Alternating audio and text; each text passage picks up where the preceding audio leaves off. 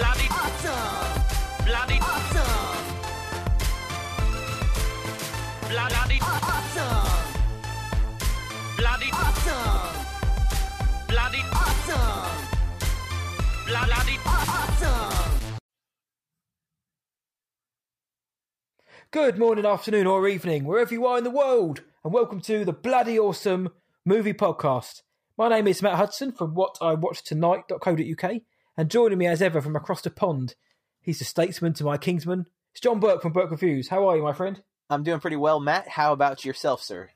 Hot and bothered, but loving life because uh, we've been indulging in a lot of films in the last few weeks. But I can't complain though, dude. Uh, how's Florida? How how are things? I'm in the middle of a uh, thunderstorm right now, uh, so hoping we don't lose power. It is the second one in two days. It rained real hard last night. Um, my dog is freaking out, but I gave him an anxiety pill, so hopefully he'll calm down because uh, he does not handle thunder well. Um, it's still though, despite the uh, the rain, it is still registering at 90 degrees right now, so we're also hot. But um, unlike you, sir, I, I, have the fortunate nature of having AC. Um, I don't know how you do it. I would I would probably die. Ah, I, I, said to JB off air, and I have no shame in saying it. Just when we came on to record, I was a puddle of sweat as I was recording um, another show beforehand in my hallway with no windows and no aircon or no fan for uh, a variety of reasons. But now I'm back in my usual haunt and I have a window open, so I'm slightly less sweaty now. Um, and here it is about 90 degrees here about two hours ago. So for once, I kind of feel your pain, but you do have the joy of, of aircon. And um, if anyone's wondering, this isn't a weather show, but we do like to talk about how hot we are and kind of compare yes. the crap weather over here in United Kingdom. But uh, this episode of the Bloody Awesome Movie Podcast, this episode, uh, we're doing something slightly different. We are actually going to be uh, previewing the upcoming Fantasia International Film Festival. Uh, John and myself have been lucky enough to have been uh, accredited with press credentials, so we've been checking out a lot of these films early. We're not going to be speaking necessarily about the films in depth because there's that little thing called an embargo. But uh, it, I was dead pleased to be able to get to cover these films for Fantasia, and uh, as far as I'm aware, so are you, John. Very much. Um, I've I've gotten to cover a few festivals over the years uh, since starting Burke Reviews, and um, you know, uh, normally I'm limited to location, right? Like because mm-hmm. I can't always afford to travel far away. Uh, the first festival I ever got to go to was the Florida Film Festival, which is about an hour from where I live. But um, going to one based out of Quebec, for example, has always been a dream, but mm-hmm. impossible. Mm-hmm. And I guess this is the one positive of uh, having a pandemic is that all these film festivals have gone online this year. Um, and so movies that I would never have got to see this year suddenly have become open to us because of all these digital festivals. And uh, listener, if you didn't know this was happening, this is I think the fourth online festival that I've encountered so far. In fact, the Florida Film Festival right now is online, um, and I, I've I partook in the I think it was a Japanese Film Festival and a uh, Little Cambodia Festival. I, I rented some movies from there. Um, it's it's a, it's cheaper than a lot of the uh, theater rentals. Like it's usually I've seen the prices fluctuate from like seven to fifteen dollars to rent a movie, depending on the the festival and depending on the movie. Um, but there are uh, there's opportunities afoot that we wouldn't have had. I mean, look, you're in you're in England. How could you possibly have done this without spending a lot of money to travel over here, plus then getting you know hotel and all of that? So if we're gonna look at the silver lining of a pandemic, it's that we can watch movies that we otherwise wouldn't have had the opportunity to see for a long time until these films get distribution. I know that like movies I saw at Tribeca last year in 2019 are just now starting to get uh, VOD access to everybody else. So I saw them a year ago, and people are just seeing like Swallow or uh, Buffaloed, and uh, there's a couple other films from last year's Tribeca that are finally creeping out onto the the the VOD services. Um, so this is an advantage for the world now. You can suddenly see all these great independent films, all these uh, art house style films, some you know very innovative documentaries. Just it opens up the world to online film, and I I think this is a kind of cool thing. I love going to a festival. Mm-hmm but I also love the opportunity for people to get to see these movies quicker. Because I mean, you got to think filmmakers want to make money for their movie for sure, right? Like that, it's how they're going to be able to make course, their next yeah. movie. It's how they make their name, right? But it's also they want people to see the movie. Like that's the goal. And so here's an opportunity where a movie maybe would have only had 50 people at a festival, now the world could see it if they know about it. So we're going to talk about some of these movies, and hopefully, uh, you'll go to the website and you'll rent one some of these films, and you'll let us know what you think about them. Yeah, I couldn't agree more. I would love. To, I, I wouldn't be worried about the the flight accommodation and festival uh, prices if I went to Quebec. It'd be more how much I was going to spend on the wonderful food up there, how right. much I was going to spend checking out the NHL games, um, as and the beer, of course. Um, but no, it, as I've mentioned on socials, you know, Fantasia have done a great job in not limiting what they're putting out. Everything in their festival is going to be going out to to the public uh, and to us guys as well for the most part. But the public's getting everything. It's not a day lot diluted um, offering, and we've seen things like Comic Con at home. You know, mm-hmm. respect mm-hmm. for getting something out wasn't yeah. great. Unfortunately, it wasn't what they would have wanted. Right, and I'll say the same about Tribeca this year. They they you know the the lockdowns kind of happen right about when Tribeca usually starts. Mm-hmm. Um, and so they did the best they could to get an online festival established and i want to give them credit there it wasn't like they had time to do it it was a who who's willing to let this happen what, what's the model what is it going to look like and so i think now we're a few months into this and we're starting to see uh, more and more festivals doing this um, and this one feels really tight so far. I'm curious. TIFF is coming up soon. I'm curious to see how that one's going to look. Mm-hmm. Um, and then uh, you know, is Sundance going to be online too in January? It's, it's, probable. So it opens up the door, doesn't it? Can it can it set a precedent if it does well, or if more people flock to these things and potentially would do? Can can this be opened up a little bit more in the future? Of course, nothing like the like the theatre experience. Nothing's going to beat being at the festival for the buzz and the opportunities, but and the so big far, screen, and the big screen, and the popcorn. But so far, Fantasia have, like you say, they've kept it tight, and they've given John and myself the opportunity, in which we've been we've been podding now for two and a half years together, and I, I've watched from afar as JB's gone to Tribeca and um, South by Southwest, and thinking, you know what, I fancy some of that. So now we can actually together put these shows out. We are off air. We are WhatsApping each other all the time. Have you got this film? Let's let's let's watch this film you know, we are as well as uh, Big Tuna, our, our, our, buddy of the show, who we're going to mention shortly. You know, collaborating on a film festival from across the pond digitally, which, as film fans and uh, movie uh, film critics, is perfect for. And as podcasters, it's perfect for us. So it allows myself and John the opportunity now to to collaborate together on something like this. So it's um. So I'm grateful for that opportunity, and I know we've been having a damn good time doing it. But like John said, if you want to go to that website, it's fantasiafestival.com, all one word, fantasiafestival.com. And the festival runs from Thursday, the 20th of August, 2020, to Wednesday, the 2nd of September, 2020. So you've got two weeks uh, there. Go to the website. They're going to be dropping the dates and times of when these films are available and then all the details you need to know. But Thursday, the 20th of August, it all kicks off. And this is the 24th edition of the festival. And like, it's almost like who's been there before It's like a who's who of just Hollywood talent who's been to this festival. And like we said, it's it's not just one genre.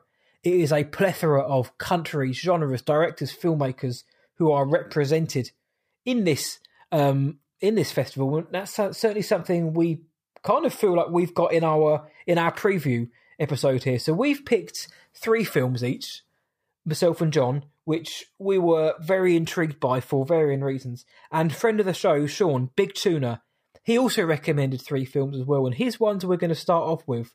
So we've got nine films which caught our eye to start with. And of course, when the embargo lifts, you'll be able to see if they lived up to our expectations or if they were a bit disappointing. And again, as we do on the BAMP, this is going to, all of this is going to be non spoiler. We're not talking about the film, anything to do with the film other than the synopsis presented by Fantasia. But when the reviews do drop, John and myself, we will always be honest. We'll never sugarcoat our opinions because, you know, we've been given the option, uh, the ability to watch these films earlier. If we don't like it, we're going to say that. We're just thankfully very, very uh, uh, eloquent in how we word our criticism. So, John, should we get into the actual previews then? Pretty much. Um, bef- just before we do that, I, mm-hmm. I just want to, um, if you didn't catch what Matt basically hinted at here, is our next couple of episodes are going to be the reviews of films that we've watched from the festival.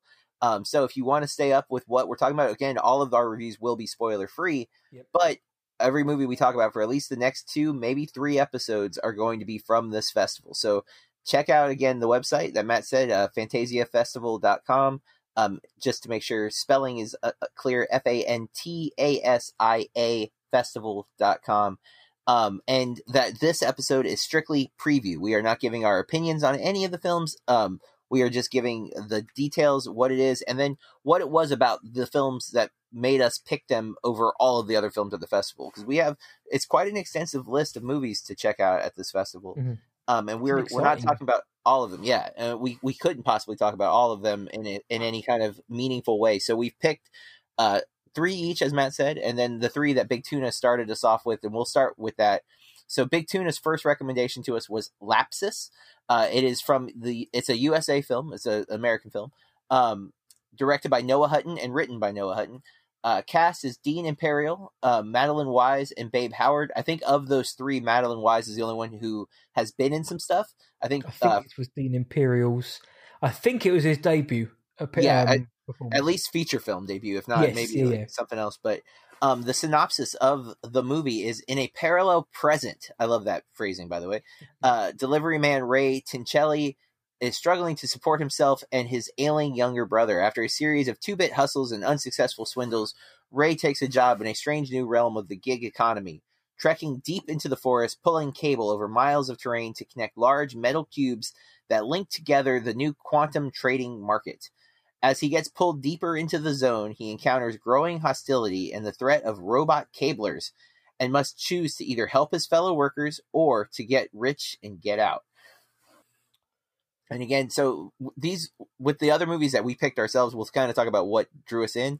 Here is if you haven't checked out Big Tuna um, or Big Tuna on Films on Twitter um, or his website Disappointment Media, uh, So, do so. Um, he is he's watched so many movies from this year, like more so than I even knew existed from this year. Because this year feels like there's no movies because we can't go to the theater. Right, all the stuff we were really looking forward to has been delayed inevitably, um, for the most part. Few exceptions, but Mhm. uh, he has uh, been hitting up you know screeners and festivals, and he has seen so many things. So when he recommends something from 2020. Um, or some of these movies may have been at another festival earlier, like in 2019 um, if he's recommending it, I'm taking his word for it. And so these were the three that he immediately was like, you have to watch these movies. And so that's why these were picked. So that's Lapsis, uh, Big Tuna's first recommendation. What's the second, Matt? uh, so that was Lapsis. That's a mystery sci-fi film. The second one from Big Tuna is a Japanese offering. It's called Crazy Samurai Musashi, and it's directed by uh, Yuji Shimomura, who I believe is a stunt coordinator in uh, his other job.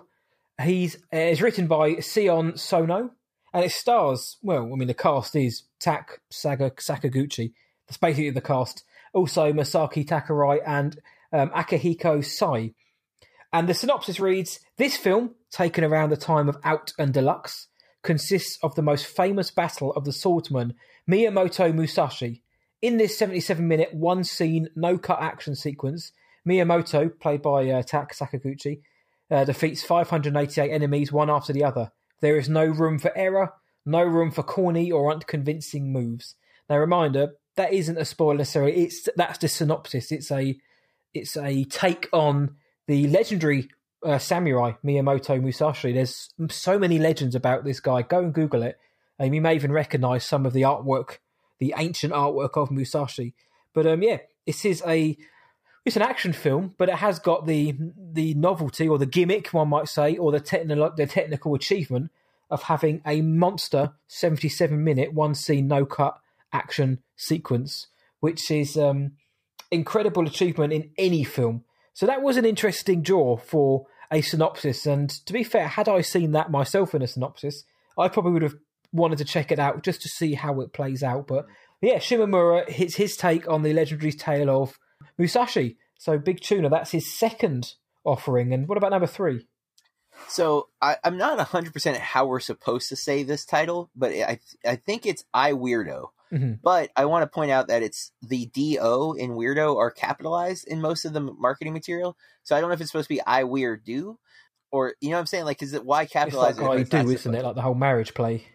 Right. So like it's I Weirdo though, uh, and it's from Taiwan, directed and written by Ming Yi Lao, starring Nikki uh, ugh, Shai. I'm to go I- for Saya. Sorry, uh, Nikki, Saya- for listening. Sa- Yes, and uh, uh, Po Hung Lin, who are pretty much the only two actors in the film, um, based on the, like the cast list, and a boy and girl.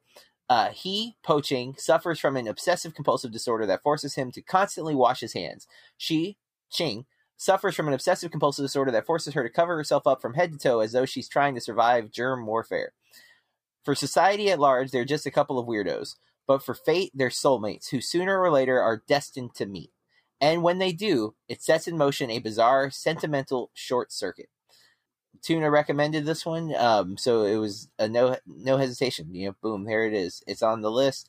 Uh, and now we get into where Matt and I picked. We each picked three movies, and um, if you've been paying attention to our podcast, whether the Bloody Awesome or our individual podcasts that we've done, Matt and I like a lot of the same stuff, Mhm. but Matt is definitely more horror oriented, Yep. and I am very uh, rom com oriented. That seems to be my the genre of my choice, which I didn't works. realize.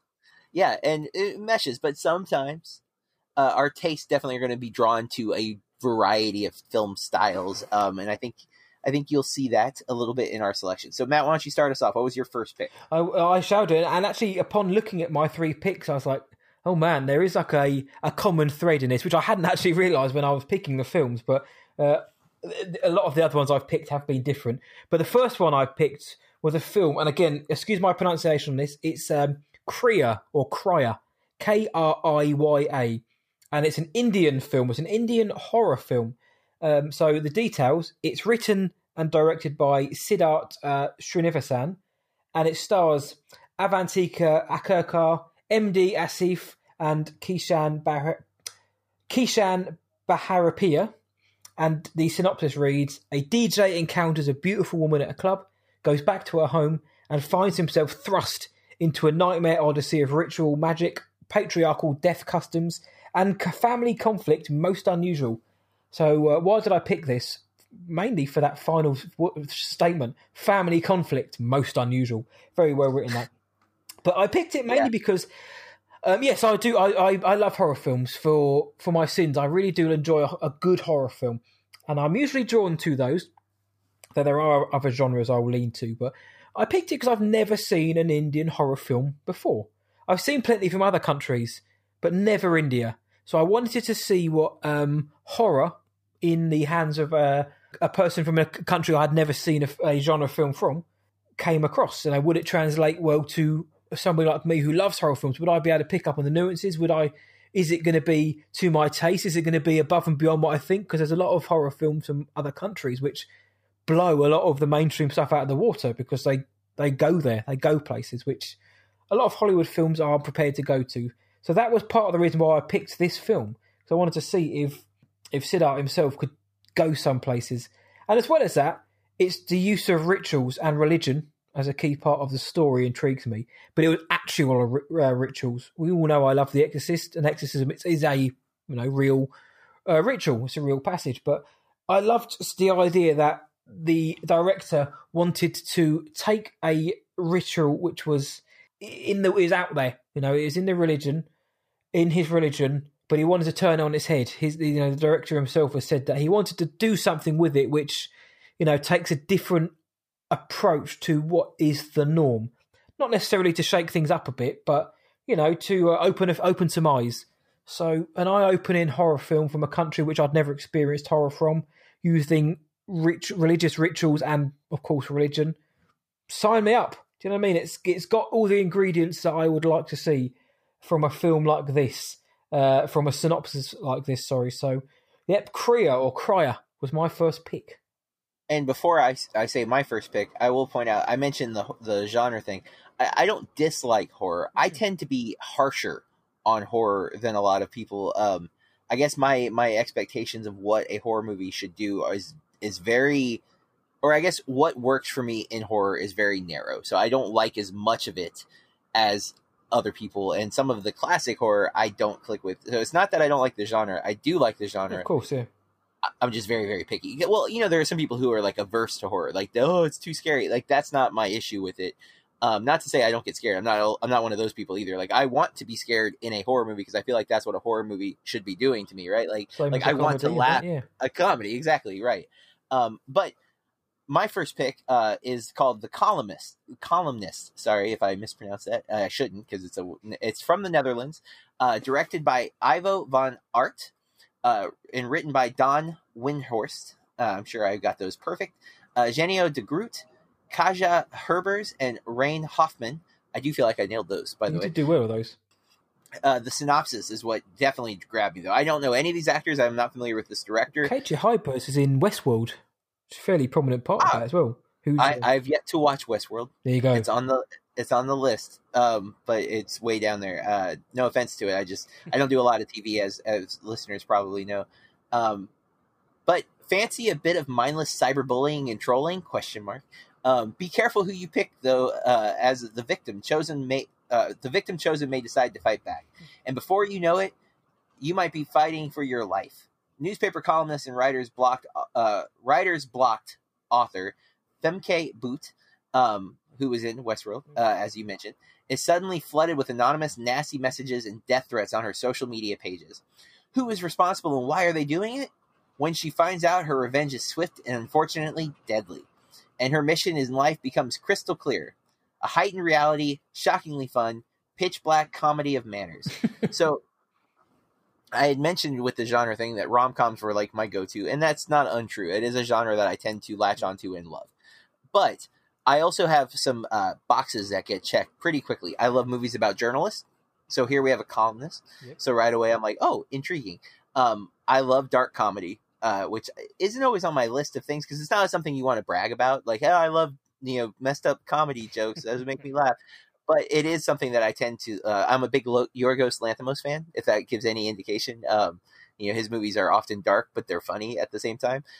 And music, which is not relevant here, but movies about musicians uh, because of my background, and movies about teachers because again my background, those often work for me. So I saw journalist, and I was, or I saw columnist, which is a type of journalist, um, and was immediately like, okay, I'm intrigued. And then the black comedy of manners, I'm like, all right, this sounds like something I should definitely watch.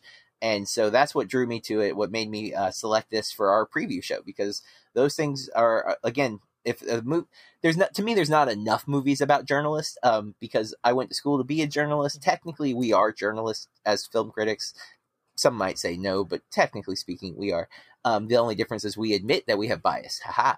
And um, and again, I, I'm a fan of uh, dark comedy, so I wanted to check out uh, what this one was. I mean, the movie uh, is laid out pretty flat here what it's going to be. Um, there's no question. Uh, I don't think it's the best written synopsis, to be honest, but uh, it had the it had elements that worked for me and made me want to give it a go. So it's why I chose it to be discussed on this episode. I wonder what influenced the uh, the events of that film. I wonder. Um, no, good shout, my friend. Uh, so my second pick is uh, is another Taiwanese film, and it's called Detention, directed by John Hsu, uh, written by Shi Keng Chen and Lyra Fu, uh, and it stars Gingle Wang, Meng Po Fu, and uh, Jinghua Seng. And the synopsis reads: Set in Taiwan during the White Terror period of martial law, a high school girl who awakens in an empty school only to find that her entire community has been abandoned except for one other student. Soon they realise that they've entered a realm filled with vengeful spirits and hungry ghosts. Right. I mean, basically, it's just, just from hearing that, I was like, right, so, so it, it's in a period of history which is, I don't think is often spoken about, but it's bloody awful. It's The White Terror was basically a time in Taiwan where political writings and books, which especially left leaning ones, were prohibited, and if you were seen to be indulging in them, you can be arrested for treason or killed, murdered. And a lot of people were. So it was a bad time in Taiwan. So we've got a horror film or a thriller film, mystery horror thriller set against that backdrop. And then you're entering a realm filled with spirits and ghosts, like some sort of like Silent Hill type thing. I'm thinking I'm all over that. Then I find out that it's based on a, a video game. It's um, based on 2017's Detention from uh, Red Candle Games. So now we've got a video game adaptation in it. It's like, well, maybe we can get a decent one. Maybe maybe the Taiwanese can crack how to make a good one. Tomb Raider was quite good.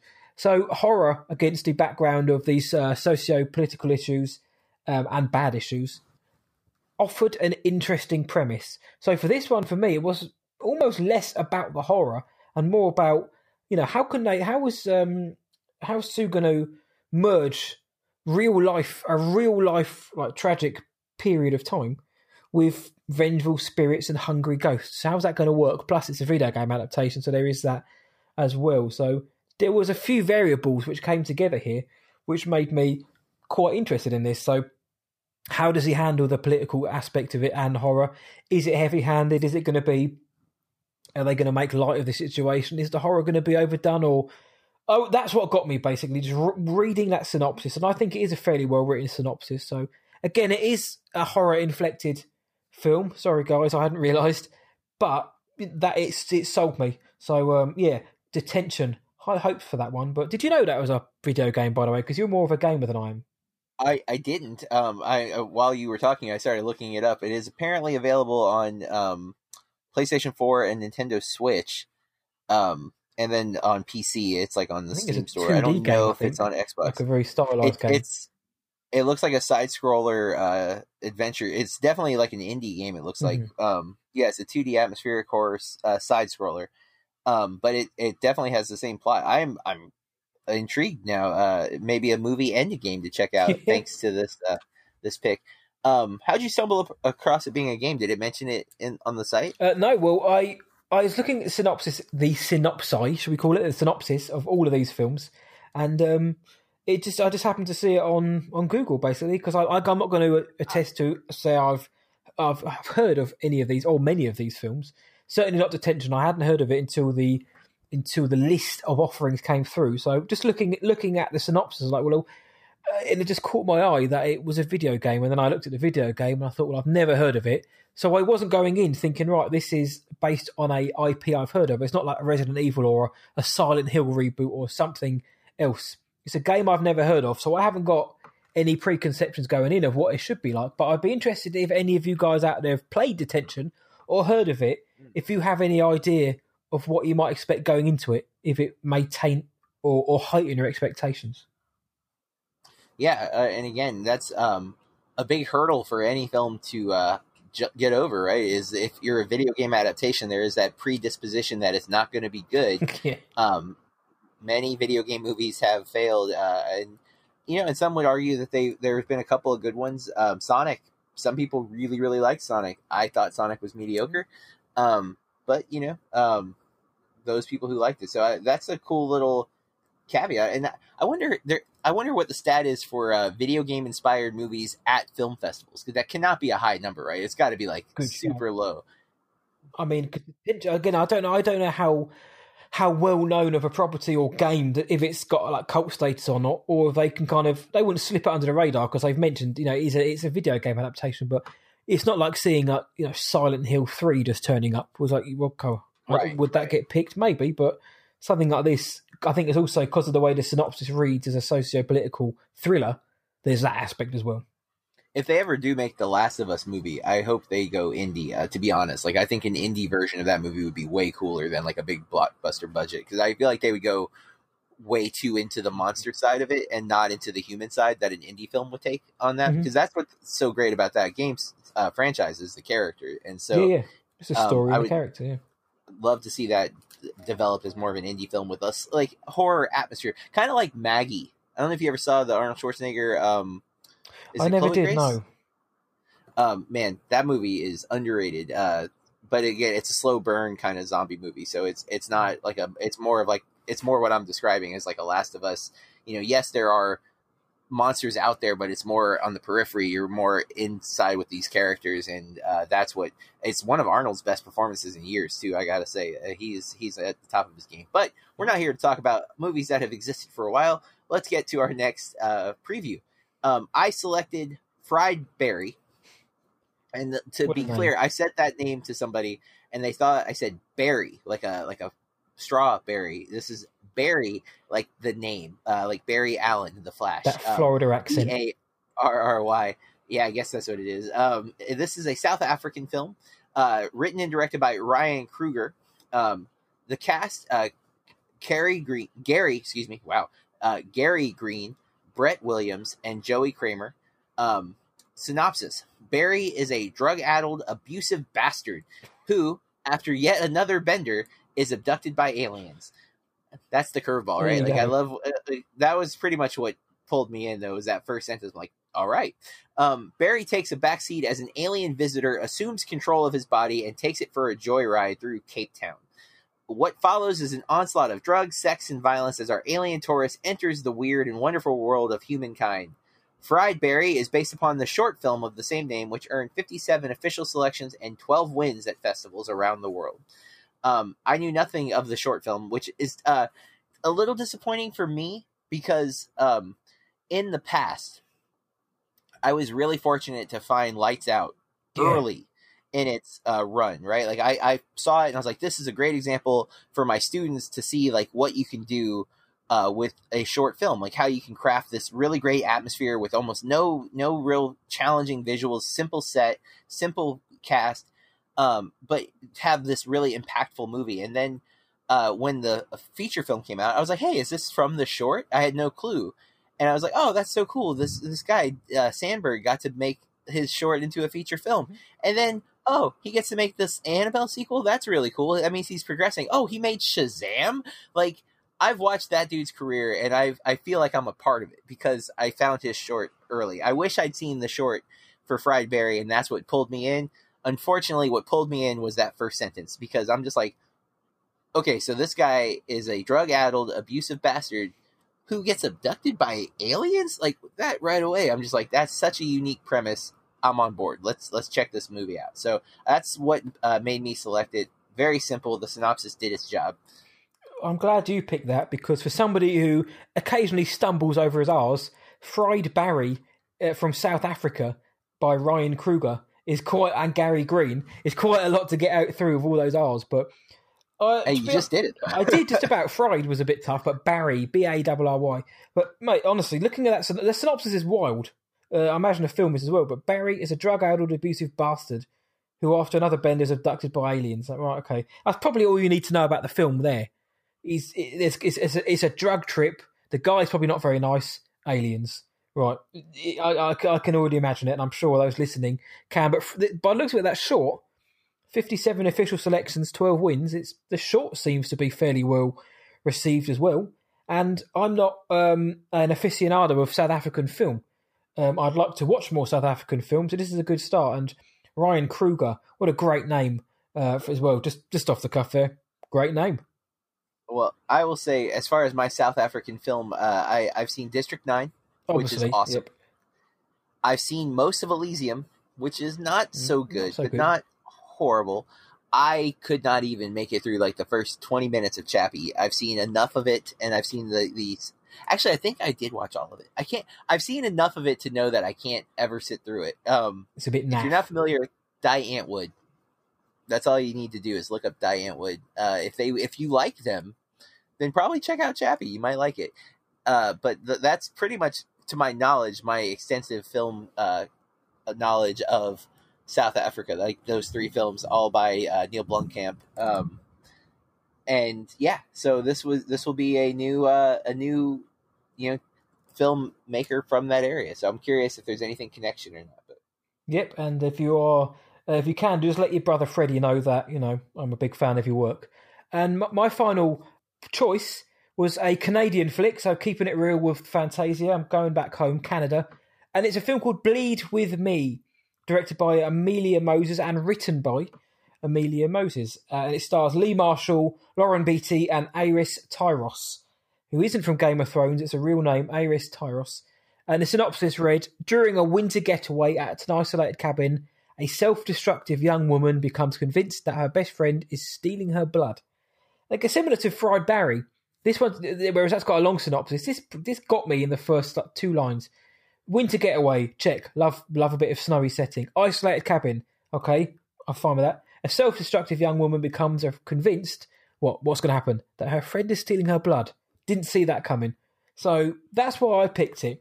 Again, I know again it's got that horror tinge to it, and I apologise, but I, I the Oh, no. synopsis for me is is tantalising. It doesn't need to be long and drawn out. You know, I, I now know exactly what I'm getting. I'm getting a cabin in the woods story with um, apparently someone's going to be stealing somebody's blood. Why?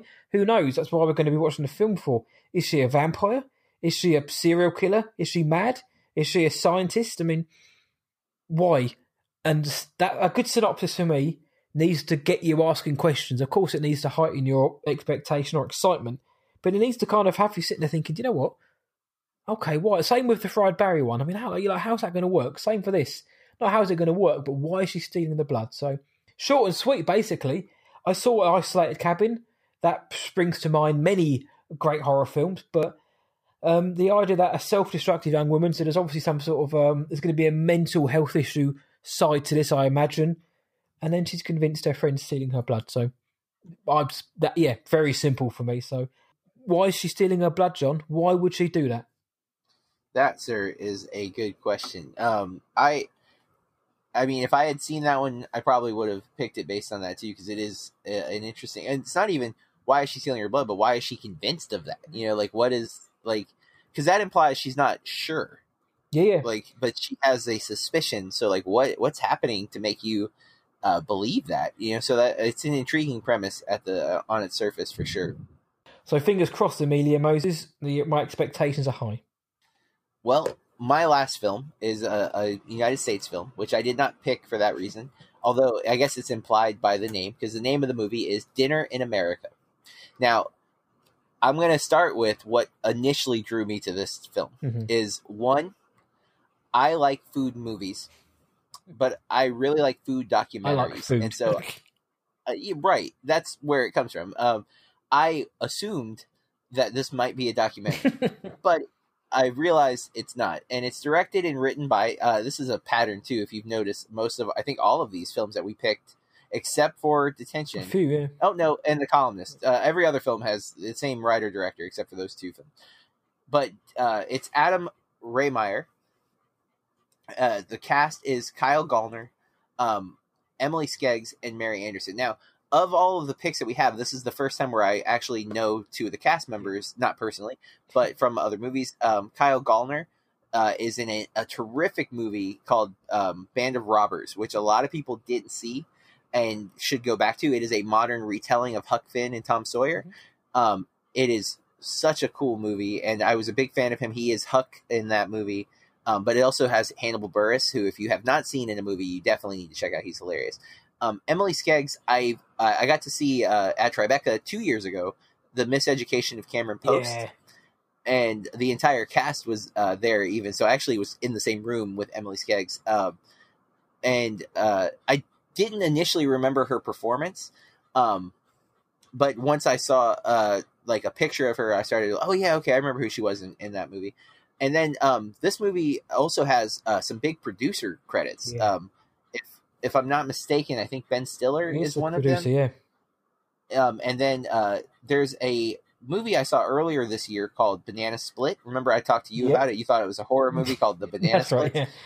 I'm slightly confused. And uh, that movie is, uh, I believe, written by and stars. Um, I'm trying to get her name. Kyle Gallner was also in a Nightmare on Elm Street remake, so bear that in mind, guys. Uh, And he's in like American Sniper though. Like he's in a He's few, in a he's lot. done some stuff. Emily Skeggs. Yeah, now like- you mentioned Cameron Post, it makes sense because I've seen the name and the face, and I'm where have I seen her from? I genuinely, I've I've seen you, but I just have no idea where from. So I'm so glad that you've uh, you've actually ma- managed to fill that area of my brain in now with uh, Cameron Post. hmm And uh, so, Dinner in America. While I'm looking up that other name of the the person from Banana Split, um, who's a producer on this film and also a small part in this movie, the synopsis is: an on the lam punk rocker and a young woman obsessed with his band unexpectedly fall in love and go on an epic journey together through America's decaying midwestern suburbs. I mentioned my uh, fiction towards music related movies, so a punk rocker. I'm like, okay, interesting and then an obsessed uh you know fan like i'm like well this is just a really sa- cool sounding premise. I'm on board. Let's see what it is. Um so that's why i chose it. I it's it's right up my alley again with the, music. And um the fact that it's they, they it says that they unexpectedly fall in love has that rom-com vibe to it. So again i mentioned that too. Uh it's it's just it fits my uh my taste. So i chose it for my option. Potentially a rom com with a, a punk rock aesthetic is is pretty cool. Uh, again, so- same as you, I'm I'm big on music. I've always been a, a music man and a musician too, just like yourself. And this would have uh, warmed to me as well. and also again for the cast and the names behind it as well. And of course, having big name producers doesn't always mean you're going to have a great film, Sure. but it certainly helps. Do you know what I mean? Uh, if you can get the backing of people like that, and it's you know like the the, the synopsis, like the last film, um, Bleed with Me. Synopsis is to the point. It doesn't need to waffle. It's to the point. You can get an idea of what it's going to be about, and I can see what for the varying reasons you just gave. I can see exactly why you picked this film. hmm And Hannah Marks was the other name. Uh, she's Marks. writer and star of Banana Split and is a producer and a very small uh, role, my understanding, in this movie. Um, but she is in this movie. So, uh, you know, th those things all added together for me to choose this as one of my uh, three to talk about. Yep. So there are major three, the ones that caught our eye on first look, and uh, Big Tuna's right up top as well. Uh, the main man himself. So there's nine films that uh, together the trifecta of us three have managed to pull together. Now again, we've picked these films based on gut feeling, on synopsis, on who's backing it, who's behind it, who's in it, or who's directing it. Doesn't mean they're going to be any good. So disclaimer: if they're rubbish, blame Big Tuna just because he's not on the show now. But um, there was a couple of other films we want to chuck out as well, just like the names and maybe a quick reason why. But we picked because again, we've mentioned Fantasia covers so much, so many genres, and there is so much on offer that it almost feels like just picking nine doesn't give justice to what the festival is offering. So I mean, one of the ones I wanted I wanted to check out, which I'm checking out soon, is it's called A Mermaid in Paris. Um, it's a fantasy melodrama. A man rescues a mermaid in Paris, funny, and slowly falls in love with her. Okay, sounds good. We had a film recently, The Shape of Water. Not necessarily the same synopsis, but I read that and thought about that film, and I wasn't a big fan of The Shape of Water. But I don't know. I I'm, I'm a sucker. I love Paris. I think it's a lovely place. A mermaid in Paris sounds like a beautiful fantasy, so I'm going to check that one out. I love The Shape of Water, so I'm I'm on board for that one too. Um, I, it's interesting because movies will do what we call like the festival circuit, so they might um, be on multiple festivals. So there are a few movies here that I've seen at other festivals from this year, Mhm. um, including one that I think you had your eye on, Twelve Hour Shift, uh, which I saw at Tribeca, um, like the online Tribeca, and um, I won't say whether I liked it or not because I, I even though technically I can talk about because it was from another festival. It's that this festival I don't want to give like a review kind of thing just in case, just to cover our ground. But um, it, it's uh, an interesting premise um, as it is a, a dark. It, it's more horror than comedy, but there's definitely some humor in it. It, it make it's going for laughs, and so I, again, I'm a fan of that type of thing. So easy to to throw that name out there and be like, hey, that's one worth looking into. Another one was one called Beauty Water. It's a Korean animated film. Basically, it's about keeping up the struggles of looking damn good in the beauty industry. But um, it's a it's a horror thriller animated film. I know I've just said about widening the scope, but this one looks interesting and it's an animated offering. So um, Korea, it's a Korean film, Beauty Water. So I'm going to be checking that one out.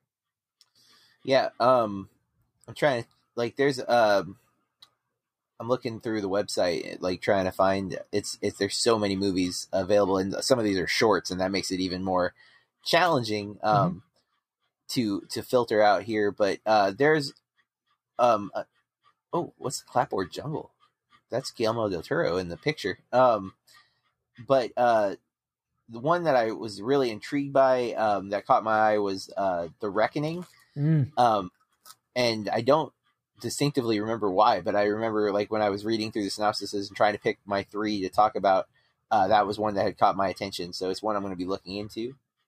Uh, yeah, the Reckoning. I'm very much looking forward to that. Um, a another one I, I like the look of is it's a film called Marygoround. All one word. Mary is in the name. M A R Y.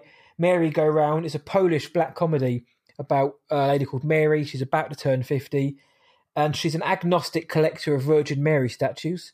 And um, she meets a woman, and things sparks fly basically. And it, it just based on that synopsis of Mary herself like okay this this could be fun and then throwing in another woman in, in, into the dynamic and how she's going to deal with that that's that so i want to watch that to see if that is as funny as i hope it's going to be but that's a polish film called Marygoround Yeah. Um, I have, uh, a, an animated film that I'm really interested in, a costume for Nicholas. Mhm. Um, the animated genre is one that I've become more of a fan of uh, recently, like in the last couple of years, especially after I watched a lot of Studio Ghibli films. Um, I'm I've always been a Pixar fan, but um, I, I'm trying to branch out a little bit. So the fact that it is a, um, I believe it is a Mexican film, mm-hmm. and so um, I'm intrigued by it, and I want to check it out. And um, another film that uh, me and John had both kind of earmarked was a film called Undergods, which is a uh, in, in, terms of origin, it's it's a Belgian, Estonian, Swedish, Serbian, and United Kingdom feature film. So it's got a lot of input from different countries, and it's a, an, another worldly journey through a Europe in decline. It's darkly humorous fantasy tales about characters and uh, ill-fated characters and their tragic misadventures. That sounds bloody interesting, and I was very interested to note that John himself had his eye on that one. Yeah, it, it uh, it's caught my attention. Um, I just saw a documentary that I'm intrigued by. Um, it's called "Hail to the Deadites." Yeah, uh, it's a documentary about the fans of the Evil Dead fans. Um, and I am a fan of Evil Dead one and two for sure, and Bruce Campbell all the way. Um, Ash is awesome, so I'm kind of intrigued by that documentary, and I do like documentaries. Um, I've become a bigger fan of docs over the last couple of years too, so that one's really on my radar now. Uh, and one of the last ones I got was uh, off the top of my head or top of it is it's uh, a film called Sleep. It's a German film. Guess what genre? Sorry, but um, it's basically the synopsis reads: a never-ending tangle of family trauma unravels through an echo chamber of national shame in the ambitious psychological thriller. Uh, Sleep. Uh, it's got influences from the Brothers Grimm to a David Lynch nightmare, and apparently it's a challenging horror that tackles the ghosts of Germany's pasts. Past um, uh, so I can obviously assume what they're hinting at there. So that could either be wildly ambitious and great, or wildly ambitious and a bit rubbish. So I'm interested in that. Plus, again, I, I watched a, but I think it's called Berlin Syndrome, um, a couple of years ago, which was a, a, a thriller based in Germany. It wasn't a German film, and I very much enjoyed that. So I'm hoping to get similar um, vibes from that film. So um, yeah, Sleep and the last one I will mm-hmm. reference mm-hmm. is uh, special actors. Um, if there's this really great horror movie called One Cut of the Dead, yeah. um, that is on Shudder. If you have access to it, it is a zombie film where I believe it's a 30 minute uh, one take, no cuts um, sequence. And for a zombie movie to pull that off, that's a challenge right mm-hmm. away. But um, I, I was really into that movie when I got to see it about a year ago, maybe two years ago. Um, and this was the director's follow up uh, special actors, and so that's what caught my eyes. I, I really liked One Cut of the Dead, so I want to see what he's doing next. Well, there's a there's a couple more impromptu movies thrown in for you there, guys. So that's what sixteen maybe selections from us, from John, myself, and Big Tuna to look out for. Again, they could be awful, all of them. We don't know that. We certainly hope they won't be, but they sound intriguing. Um, so, but like we say, the festival opens on the 20th of August. So one week's time, the festival opens. So you'll be able to check this out yourself at fantasiafestival.com. And do you know what? I firstly, I can't wait to start getting the reviews out and talking to people about them and being able to share my opinions with JB. But I'm looking forward to seeing it, like what the wider film going audience thinks about the films, but also the uptake of the festival. You know, we never know how, how these things are going to work out. The ship has been run very well so far. Let's just hope that uh, people listening and people out there get on board because I'm interested. I'm very excited at the offering from this festival, man. Yeah, it, it, they really put together quite an extensive uh, selection for an online. I mean, again, this might be the new normal with online festivals, but this is uh, watching it kind of evolve over the last couple of months has been interesting, and I'm impressed with what I've seen um, with these later festivals uh, that are they're really getting um, the filmmakers are willing to put their their work out there and let people see it. So while Matt has said uh, we don't know the quality of the films that we just previewed, um, hopefully they're all great. But like he said, they could all be not so great. But you know, at the very least, uh, it's it's people whose voices you maybe haven't heard yet, and that's always compelling because you might find the next like Martin Scorsese or the next uh, Greta Gerwig, who I know she's still kind of up and coming, but like her first two movies have just been you know had a pretty huge impact on the film world. Or Jordan Peele, same way, you know, his two films um, have had a huge impact on the horror genre, so much so that you know we see his name on almost every horror movie now as a producer this you might find that filmmaker who's going to be that next big name um, by checking out some of these festival films. And again, you might find the next person who uh, you know isn't. But the only way to know is to check them out. Yep, the next the, the next big thing could become the next them. So, which is the most exciting thing about these. So, uh, in ten years' time, we could be looking back thinking, "Well, Christ, we saw that at that festival." So, um, that's our Fantasia Festival preview show. So, again, guys, go and go and enjoy the offerings at fantasiafestival.com because I know me and JB are.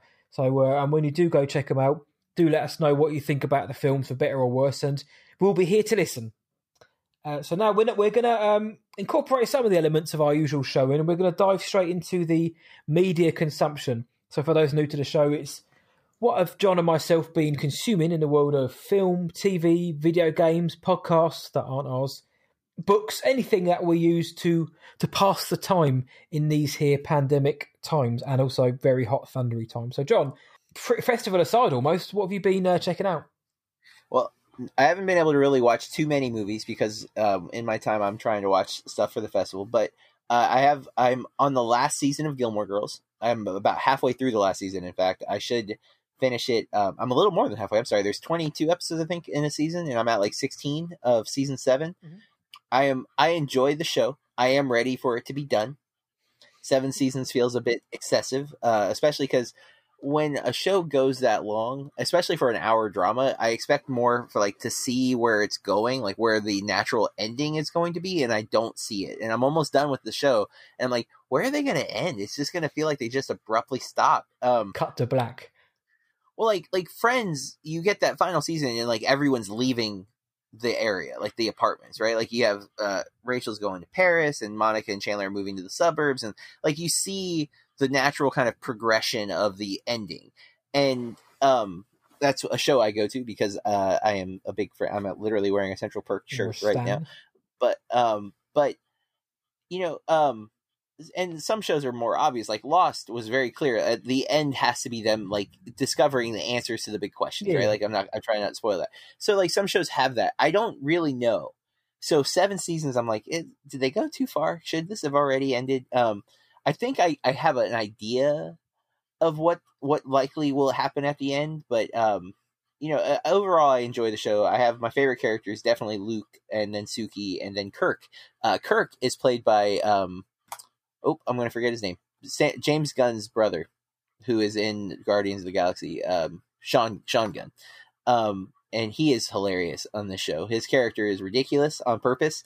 Uh, he has had like every job known to man like not an exaggeration there the, the character has played like every like it's a joke inside the show that he has all the jobs um but uh so i've been watching that um and then uh, i haven't played any video games. Since i beat last of us 2 i've not started another game. Um i have played uh magic the gathering online and uh, magic arena but that's been and then like phone games that i don't really count as gaming just like puzzle games and stuff. But um i did listen today uh, i well in order to listen to the Blank Check podcast, my favorite podcast outside of our room, they just started a new mini series, uh, the films of Gina Prince uh, Bythewood. Um, she's got a very small filmography, so they just finished uh, Nora Ephron. they're doing her now, and then they're going to be doing. Uh, they're probably the longest filmography they they have covered with Robert Zemeckis. Um, so they wanted to do a little like palate cleanser between Nora Ephron and Zemeckis, so they decided to do Gina Prince because um, partly uh, they the movie that we did on our podcast, The Old Guard, yep. is her most recent film. Um, and so I have not seen any of her other films. And I've been meaning to watch Love and Basketball since 2000. Like it was literally a movie that I was really interested in in 2000. Never got to it. Never got to it. Never got to it. Um, I bought it several months ago, uh, and I never got to it. Never got to it. Finally watched it so that I could listen to the podcast. Um, and it's a really good movie. Uh, not surprised. of course, I'd heard nothing but really good things about it, but um, it hits a lot of my sensibilities. It's not quite a rom com. It's more of just a, a rom. Um, there's a little bit of humor, of course, because it's human and people make jokes. Like not everybody's dour or sad all the time. You know, like people have a range of emotions in real life, and that's what I think the movie does really, really well. Is it the characters feel very, very believable as people, like real life humans with normal emotions and they nothing's over dramatic or melodramatic it just feels real and um, I, I, liked it quite a bit so i was happy to finally listen to that episode of the podcast Um, and then I listened to the Patreon episode of their podcast where they covered her uh, only non theatrical movie. Uh, well, I guess technically the old guard now, but it wasn't supposed to be non theatrical. Yeah. But she did an HBO original movie with Wesley Snipes and the star whose name I'm going to forget from Love and Basketball, um, called Disappearing Act, I think. Um, and they so they did a bonus episode since that's not a official theatrical release for her, and she literally made it the same year that Love and Basketball came out. Like they came out almost in the same year.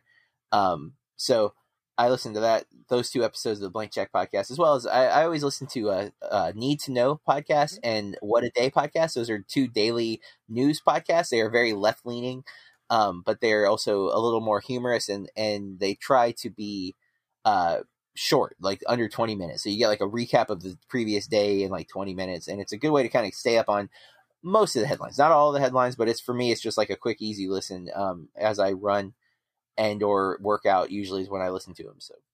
Well, it's as soon as you said James Gunn's brother, I was like, ah, he must mean badass Billy Gunn. I was like, ah, no, a different Oh, gun. Nope. It's just my Nope, uh, he is went straight to Mister Ass. In Guardians. He is uh, the number two, if you will, to uh, um, So, uh, uh, Yondu. He's Yondu's like number two. He's the uh, in the second uh, Guardians. He gets the the Mohawk. got you. I I wasn't a massive fan. Know sacrilege. I wasn't a big fan of Guardian of the Galaxy, so I Really? I wasn't. No, I I didn't mind it, but I just wasn't overly taken by it. I was I, I was certainly wasn't a fan of the second one, mine. But um, I recently actually compiled a list of the MCU movies, like a ranking. It was kind of off the cuff, but I was requested to do it by a couple of buddies, so I did that. And Guardians was quite low down that list. I think actually JB Wow. may be disgusted at some of the choices on there in terms of the. Right, I'll send it to you later on. I have my list on Letterboxd, so I'll sh- we can we can exchange lists. We can do, and I think you'll fight me on some of mine, but um, Wow. it was off the cuff. But uh, good selection there. Mine's been less. Well, actually, it was there was more than I remembered. But obviously, festival aside, I listened to Nightmare on Film Street, a horror movie podcast. Just um, they do, like I say, do a, a versus thing. So two similar films versus, so the the pros and cons of each. And uh, I like listening to horror movie podcasts as I'm going to sleep. And also my buddy over at Oz Movie Geek, uh, Pato, Chris Patterson, listening to his film reviews as well. Uh, I check those out on the regular.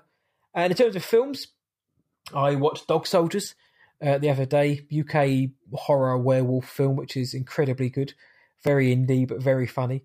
Uh, Dumb and Dumber, probably the greatest comedy of all time. And if anyone doesn't believe me, get out. Dumb and Dumber, I love that film. I, I unashamedly like, wet myself to be polite every time I see that film.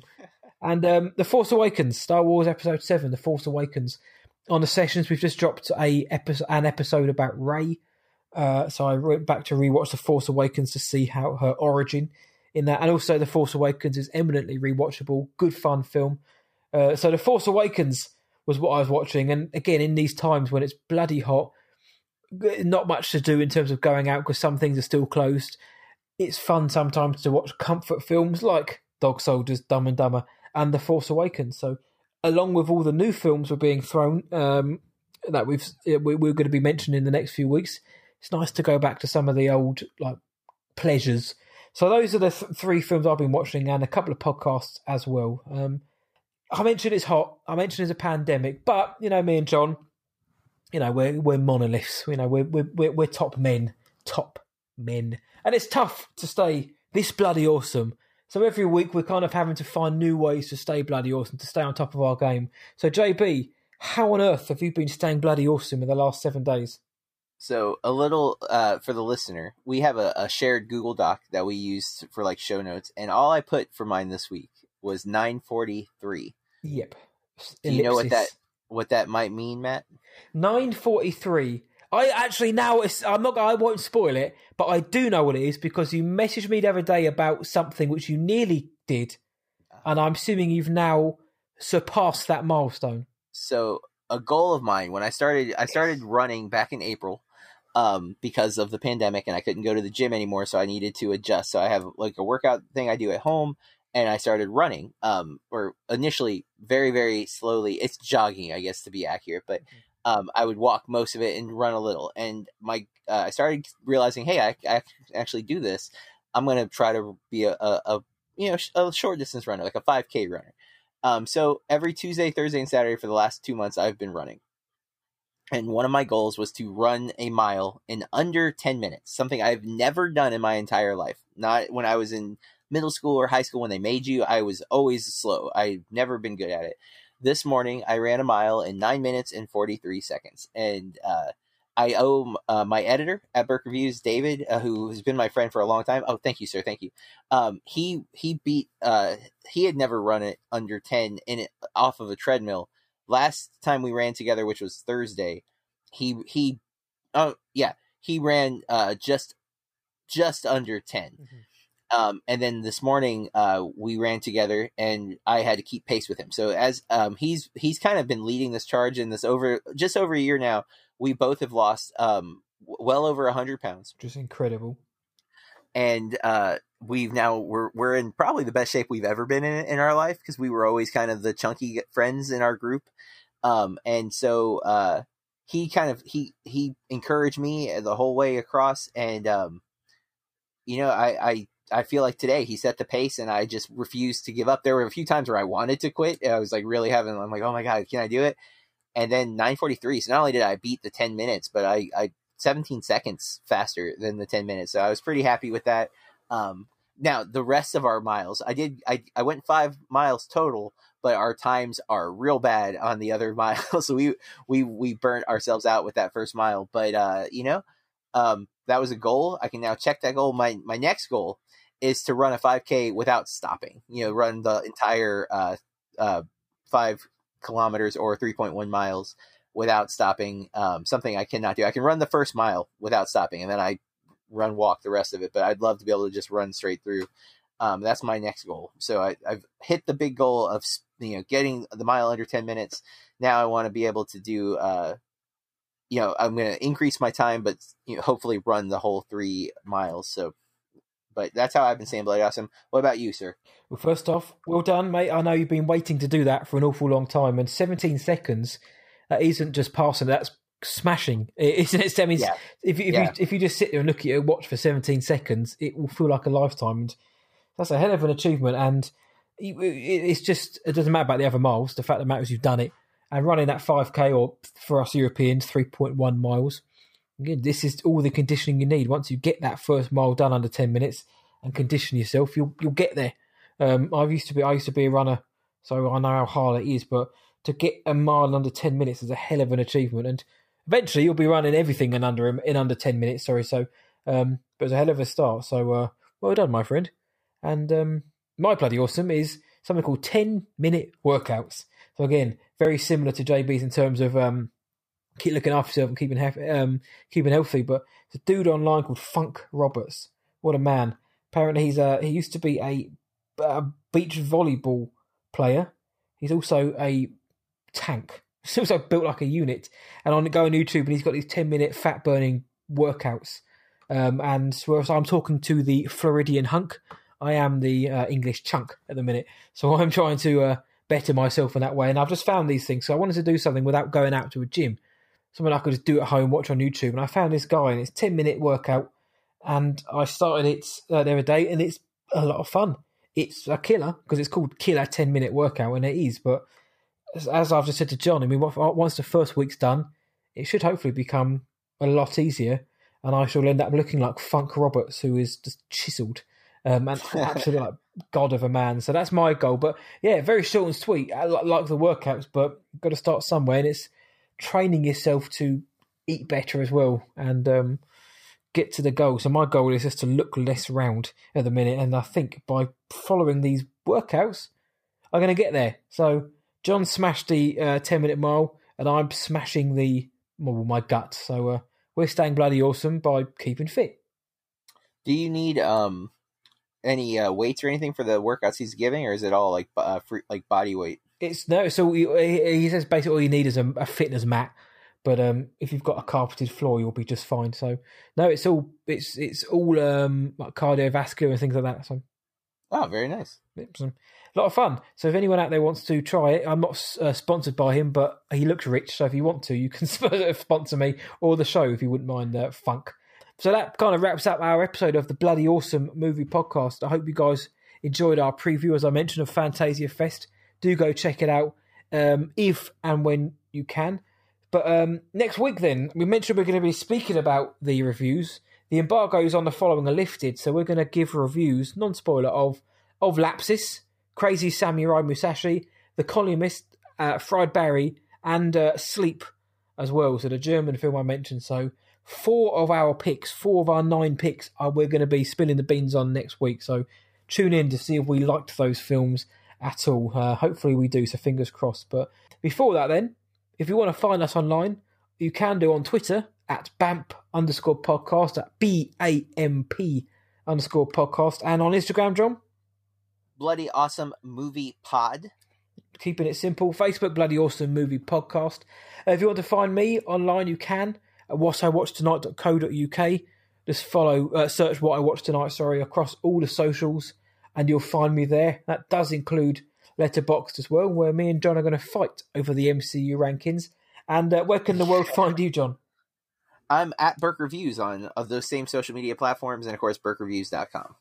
Yep, and if you have a spare 30 seconds in your busy lifestyles uh, and you want to rate and review the show, if you love us, please do on your podcast provider of choice. A five star review and rating on Apple Podcasts helps the show an awful lot, and on all the other shows as well. It gets us out there, helps the show grow, and it means we get to engage with more of you guys on a weekly basis, which is something as film fans and as humans we don't mind doing whatsoever. So if you have a spare 30 seconds, please do consider it. But with that, as always, stay bloody awesome and keep watching movies.